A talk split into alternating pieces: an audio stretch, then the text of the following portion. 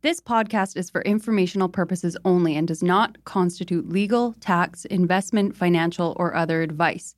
It is not intended to cause or induce breach of an existing agency agreement. Hello? Hello? Hello? This is the Vancouver Commercial. Real Estate Podcast.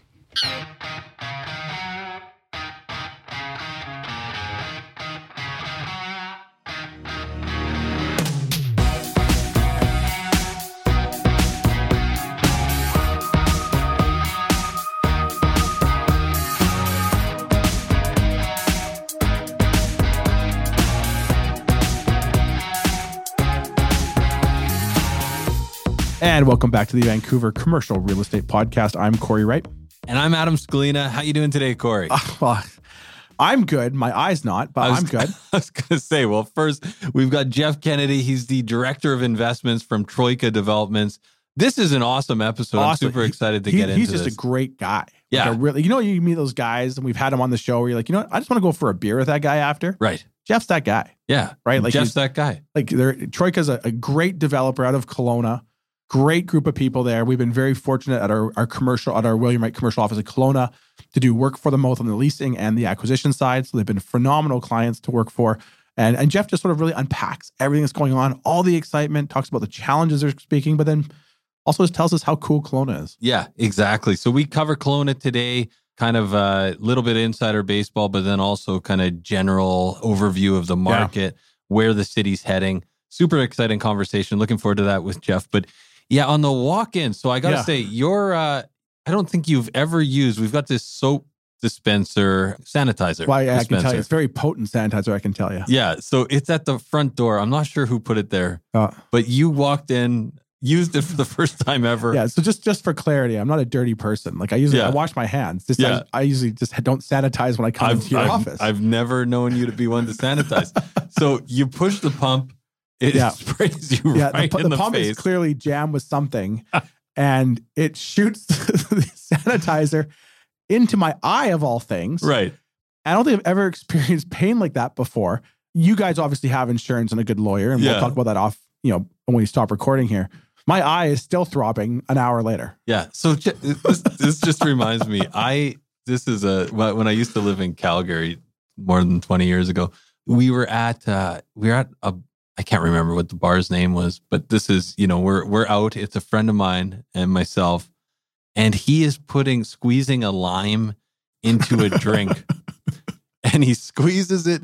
And it goes over his shoulder into like the largest guy's eyes and just sprays him directly. And it was like, and so the guy grabs his shoulder, rips him around.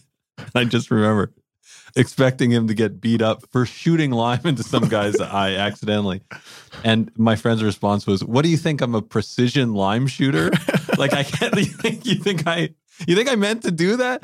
Anyways, he he didn't get beat up. We got out of there. More But, uh, importantly, why were you living in Calgary? yeah. Well, this was I had a, a two Well, you year did come transition. from Winnipeg, so I, you know what? I kept going west until I got as far as I could go, basically. and yeah, Vancouver was a, a good place to settle. So, anyways, this is a super exciting show for today. Uh, having Jeff on the program talking about the Okanagan, which we always love to talk about. You're gonna go uh, flush your flush your I'm gonna go buy an eye patch. and, uh, and maybe we should cut to this conversation with Jeff Kennedy. Enjoy, guys. This podcast is presented by Impact Commercial. Impact Commercial, John, Allen, the team over there are fantastic. They've been, all been on the show, They have, yeah, friends of the show, great guys. wealth of experience. They can help with all your commercial financing needs. Whether it's owner occupiers, land development funds, commercial investments, or multifamily, these guys got you covered. And they recently obtained their CMHC correspondent lender status. So for all your commercial lending needs, visit them at impactcommercial.ca. That's impactcommercial.ca.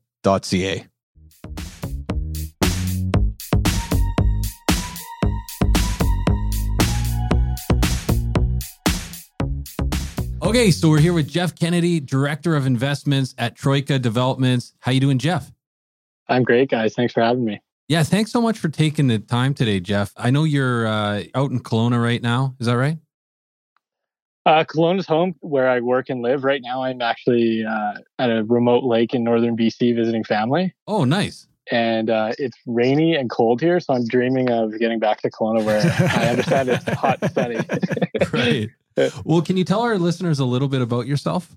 Yeah, sure. I, am Troika's director of investment. Um, we're a Western Canadian developer. We have about 15 projects underway between Kelowna and Winnipeg, approaching 900 units in various stages of development, which is roughly you know three quarters of a million square feet, of which you know the large majority of that is in the central Okanagan. Uh, my my background, I've been uh, very fortunate to work on properties basically from Newfoundland to Victoria um, in a variety of different uh, different shops and roles. And now uh, now working in in Kelowna, my role is primarily acquisitions, financing, um, leasing here at, uh, at Troika. Just out of curiosity, how how did you get into real estate? Yeah, it's a it's a good question. I I get that a lot. I know it's not something like certainly at my university. I went to school in Queens and Kingston there wasn't a big push to it. It was most of my uh, fellow classmates were like accounting majors, that type of thing. Uh, but I actually had a good friend of mine and a roommate. His dad was a, an office broker in Calgary, and I grew up in a small town in BC. And you know, he was a couple years ahead of me in school, and we were talking about you know what are you going to do after graduation. Um, and he was going into uh, to office leasing to work for Colliers, and was telling me a little bit about it. And being from a small town, um, didn't know that there was realtors who just did commercial real estate, uh, so thought that was kind of cool. And then from there, I, I pursued uh, pursued brokerage right out of school. I worked for Avison Young, um, and then transitioned more into the landlord side in Toronto, and then Vancouver, now in Kelowna. Um, so a little bit of a a long way to get there, uh, but I think it's an interesting it's an interesting field that I think is you know doesn't get a ton of notoriety out of the uh, you know at universities um, which is something that we're trying to work on at UBCO because we think there's a huge uh, a huge opportunity. Right, right. I'm actually just curious because in thinking about your transition then from broker to director of investments uh, at a development company, what does like a day in the life look like right now in terms of um, like are you analyzing deals? Are you visiting sites? Like what do you what do you do in your day to day? My team, we probably look at between five and fifteen deals a week. Anything from you know, incomings from broker relationships to cold calls from landowners.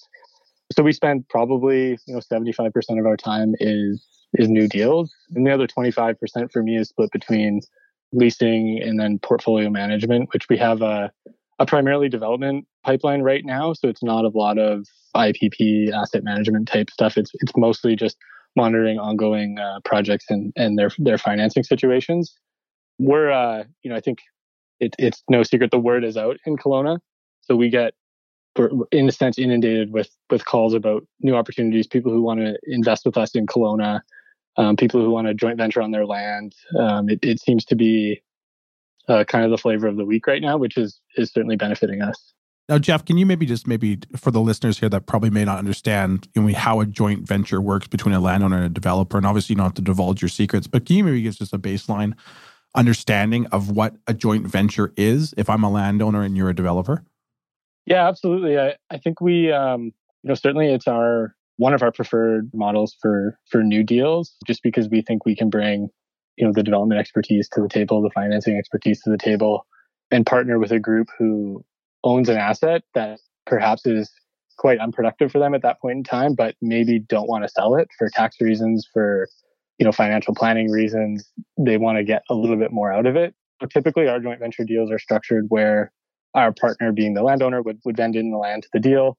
Um, we would bring the expertise and any new equity needed to to complete the project. So whether that's purpose built rental, commercial projects, we have a, a long term care um, operator that we're partnered. With. We think it's a brilliant way to structure deals that that kind of benefit both sides, I guess, and ultimately it tends to be an easier pathway for acquisitions in terms of getting good pricing for land. Yeah. Although I would say that the procurement period for joint ventures, you know, can be very lengthy as you build a relationship with someone and ultimately move forward with doing something with their property. Uh, that that's a little bit different than me going out and buying, you know, a development site in Rutland, for example. Yeah but you know primarily um, you know we think they're very very valuable relationships and and uh, deal types that we want to do more of and where the landowner benefits from as well so they're not physically like selling you the land in quotations outright they would be vending it into a limited partnership of some sort and they would also then also be a beneficiary of the end value of the development whether it be sold from like a purpose built multifamily standpoint or like a strata sale. Yeah that's right. Yeah and, and i think a lot of cases where it is a landowner that we're partnering with and they are vending in the land i, I think it's typically circumstances where they see value in their property that maybe other people aren't willing to to recognize through an outright sale. So for example we can partner with somebody early in the process and take their project or their land story through the entitlements process when otherwise they wouldn't have the expertise or means to do that.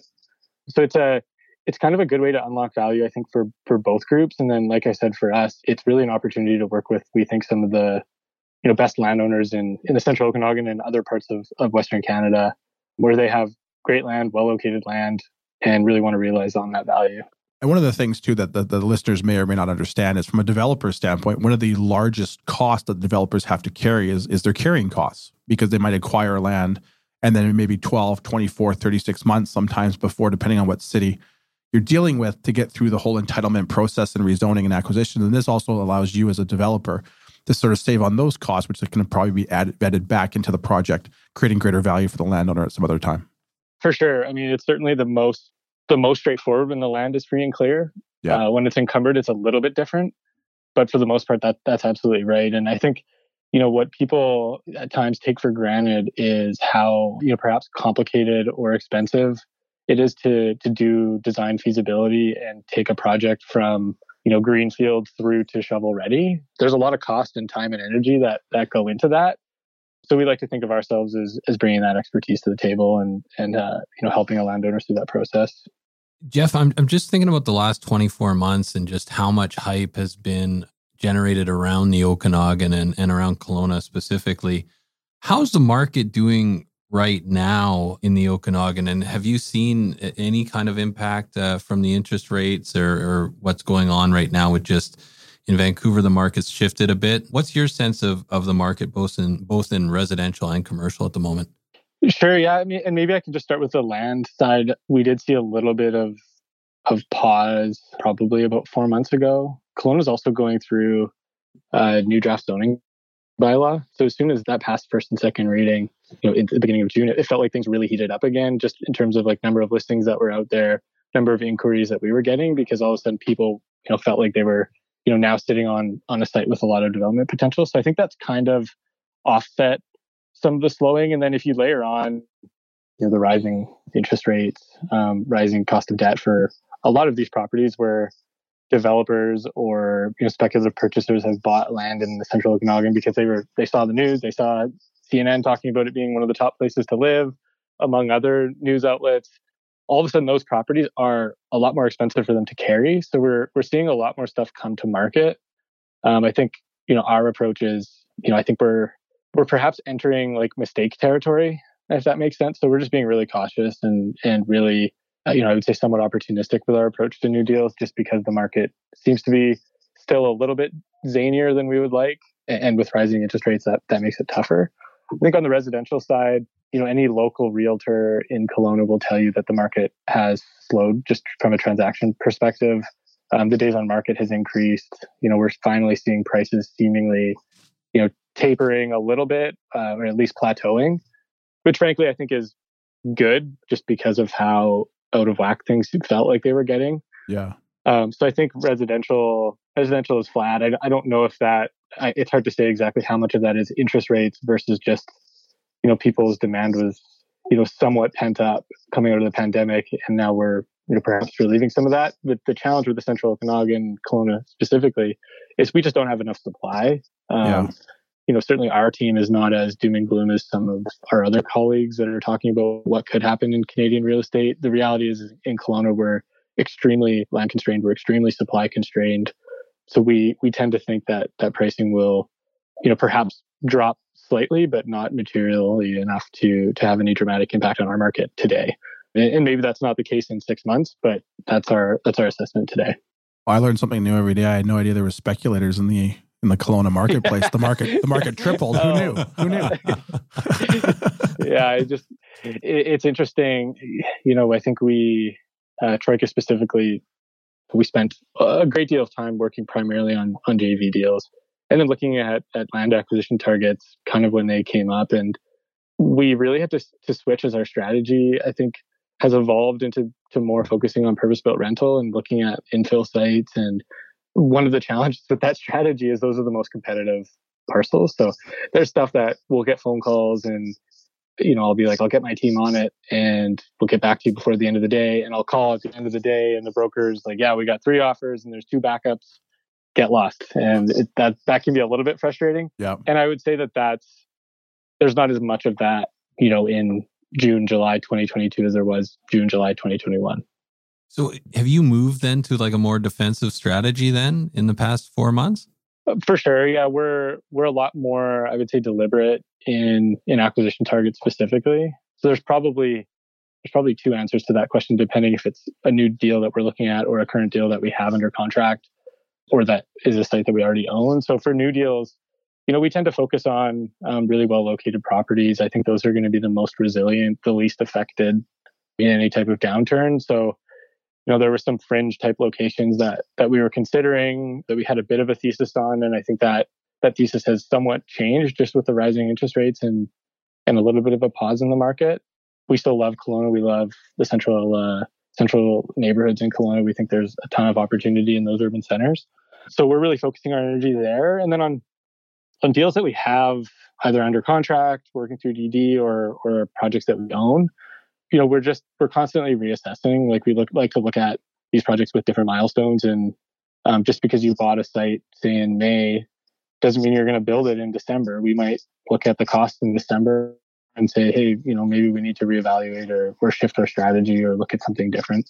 So i think for the most part we're just trying to be very disciplined is the the word that we use it's written on my whiteboard um, in our approach and i think you know, you, you you've seen other groups, you've seen like KingSett come out and say, you know, we're not, we're pausing all development moving forward, and you know, I think that's an example of a group who, you know, certainly is uh, among the most sophisticated, is also one of the largest.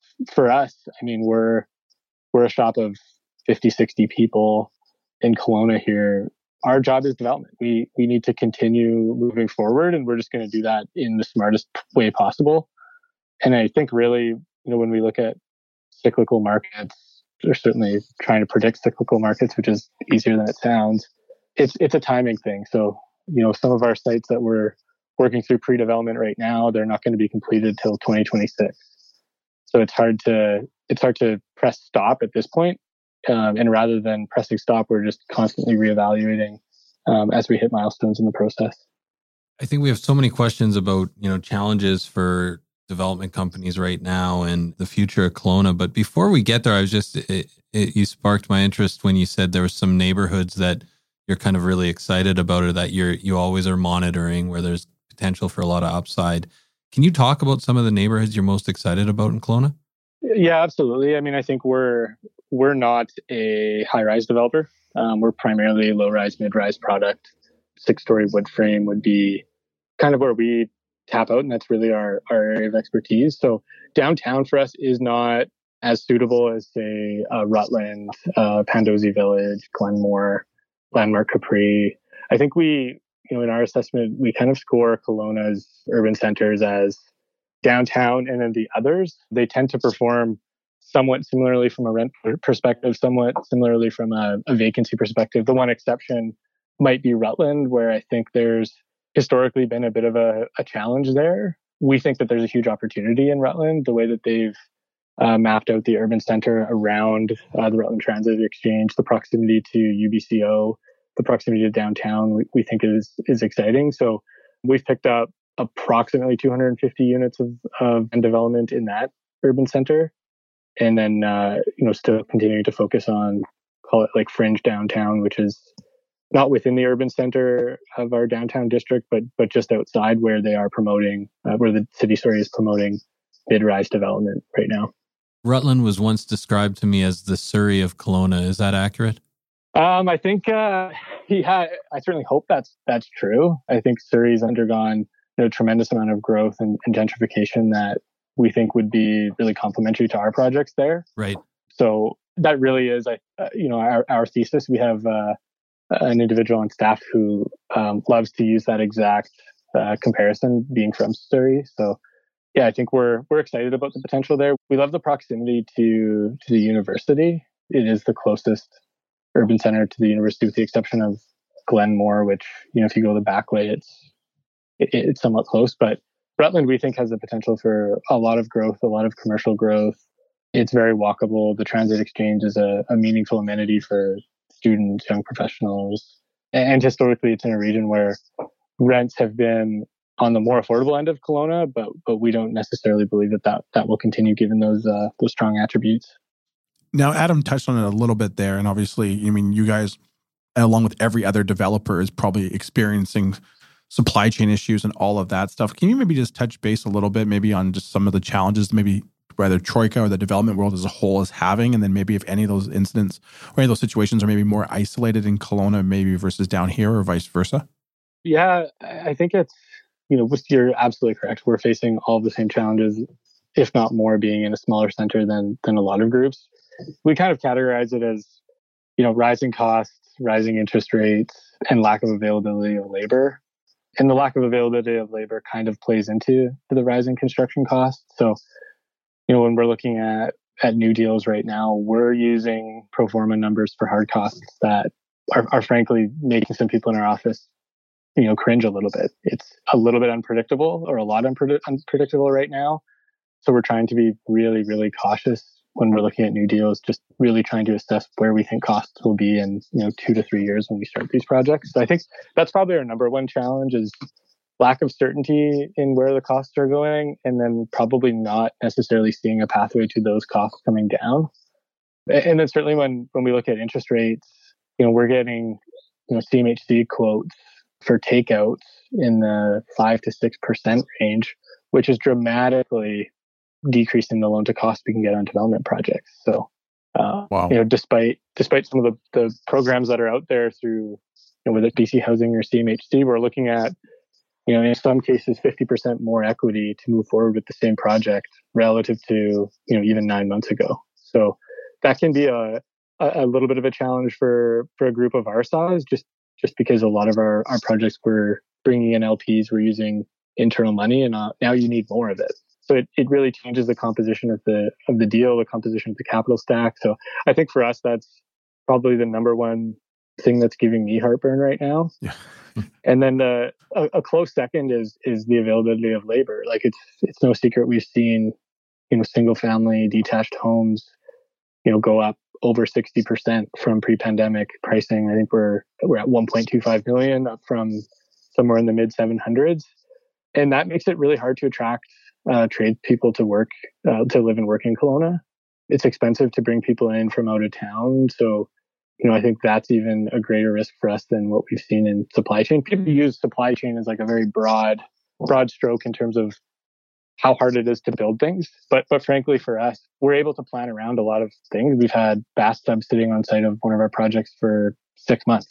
We can plan around that. We can't plan around our drywaller not having staff or yeah our you know mechanical company not able to to bring in enough people to complete the job. So that those are risks that we're always monitoring, but the the labor one feels like a, a considerable one on the on the construction side specifically. Now, you're obviously looking at deals every single day. And, and from our listeners' standpoint, they may or may not understand the different metrics that go into, say, a purpose built rental site versus something that you're looking to stratify and then sell. Can you maybe just touch base, just maybe really, you know, surface like information on when you look at a site, what do you have to see in that site or that potential numbers to maybe say, hey, this is purpose built rental for us, this is why, or these numbers don't make sense on the purpose built rental, this has to be a strata, and this is why? Yeah, it's a great question. I think, you know, when we're looking at specifically downtown sites that perhaps aren't as suitable for high rise development, you know, we think there's more potential, you know, relatively speaking for, for condo. Know, I think those condo projects, we've pressed pause a little bit on that just because we're not, we don't think it's super sensible right now to be baking in a bunch of, of growth on the revenue side into those numbers where maybe historically you could plan for you know three four five mm-hmm. percent of, of growth annually um, in a project that you're underwriting in 2021 but not potentially selling until 2023 that that that can really help right now we're we're being a little bit more defensive uh, when it comes to for sale product just because i think we're we're not completely sure where the market goes there's a lot of inventory planned in Kelowna, specifically high rise product, which we think will be, you know, certainly more expensive than the mid rise stuff, but perhaps comp- competitive as well. So generally speaking, the, the pricing difference is is maybe in the 20% range, 20 to 25%. Um, if someone's looking at, you know, we think we can sell this wood frame condo for 850 a foot.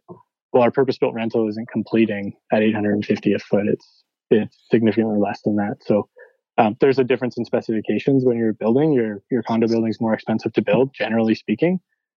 But you know, we're still trying to be, you know, really focusing on rental basis first.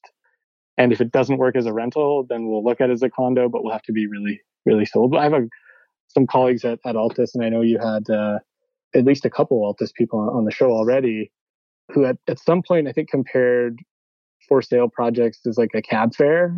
And uh, with the rising costs, you you kind of just get in the fare starts, you lock in all your revenue, and the ticker just keeps running. uh, and, and, that that makes developers really nervous, and that's one of the reasons why I think we've we've stepped back from our, our for sale strategy just a little bit, just to see how things uh, you know shake out in the next little while. Now, can you maybe just touch base too? You mentioned there about you mean right now maybe the the pivot might be to maybe look more like infill type sites where there's more high it's more competitive. Can you maybe describe for our listeners what an infill site would be or what you would consider an infill site?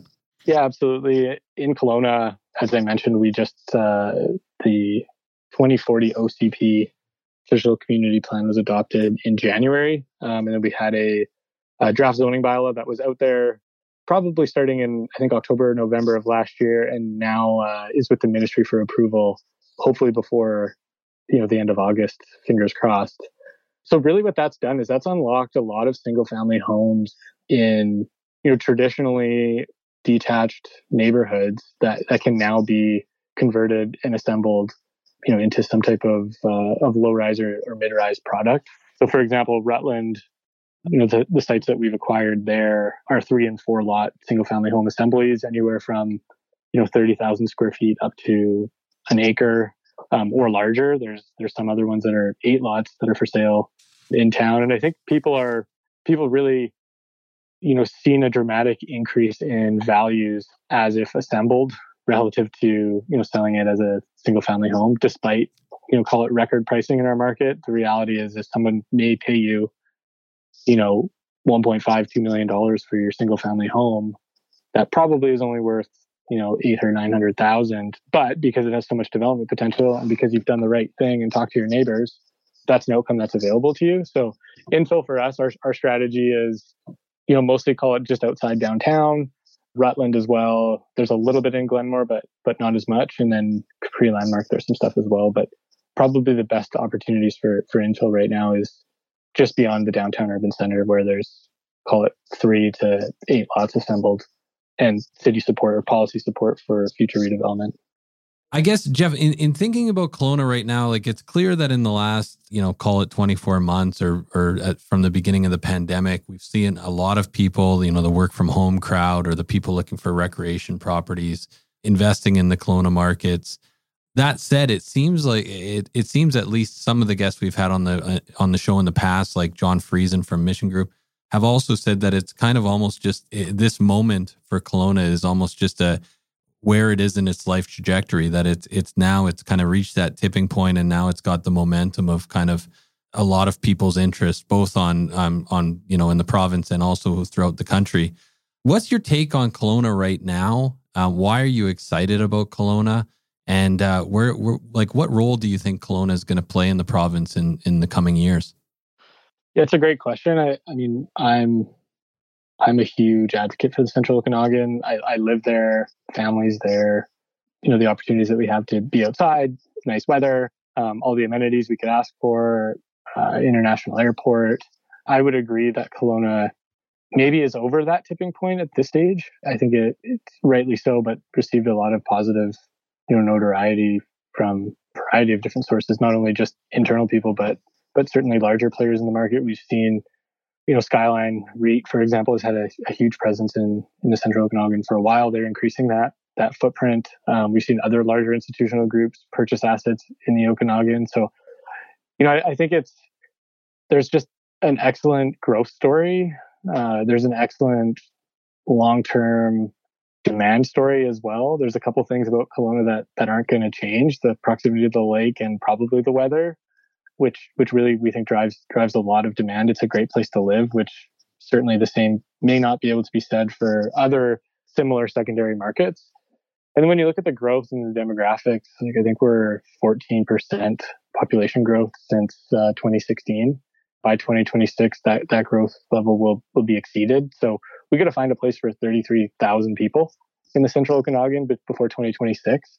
That's a challenge. That's a risk for us. And I, I would agree with, you know, some of my other colleagues for sure have suggested that, you know, Kelowna is turning into, call it a small city from a big town. I don't know exactly who quoted that first, but we tend to say that a lot locally. And, you know, that's, that's certainly true. And there's a big opportunity or continuing opportunity for someone like us to be part of that so long as we can, you know, as an industry locally satisfy the demand for for housing in the area.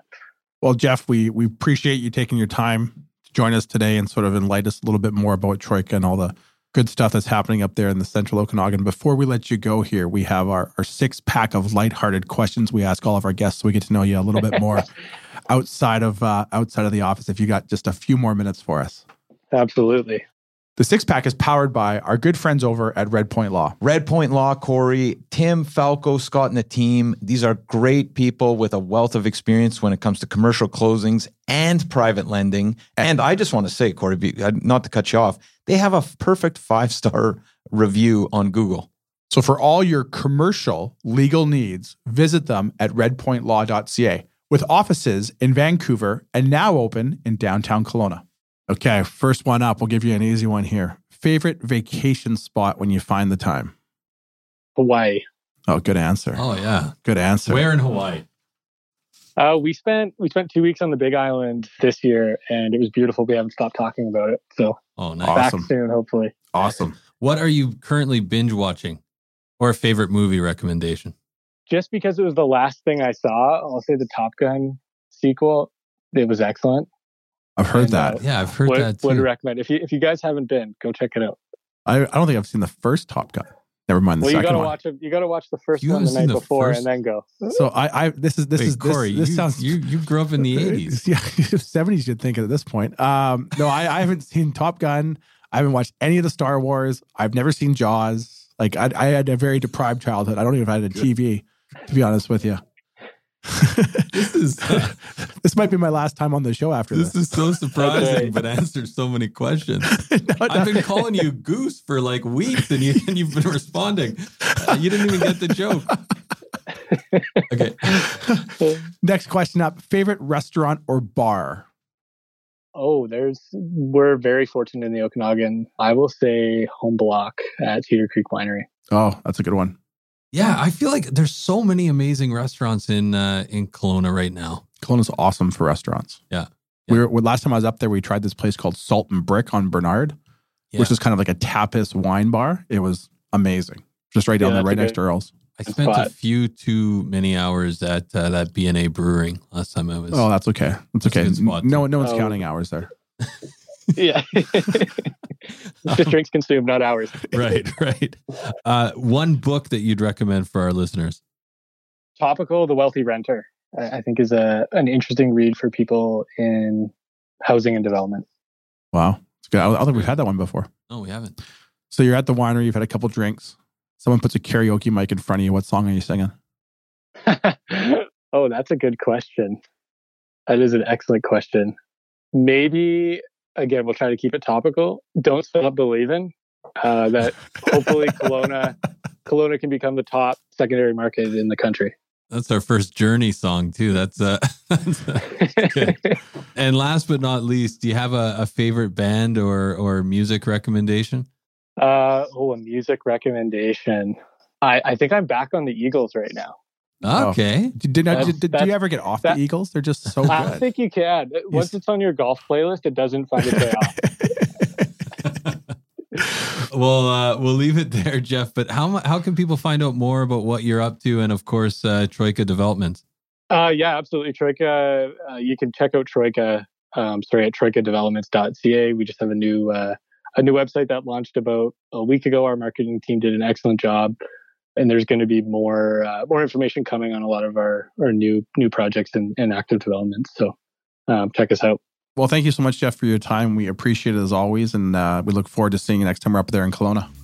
Awesome. Thanks, guys.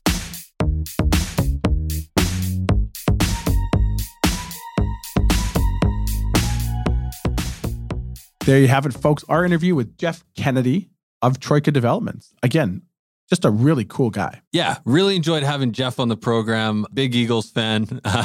Love that. The golf mix.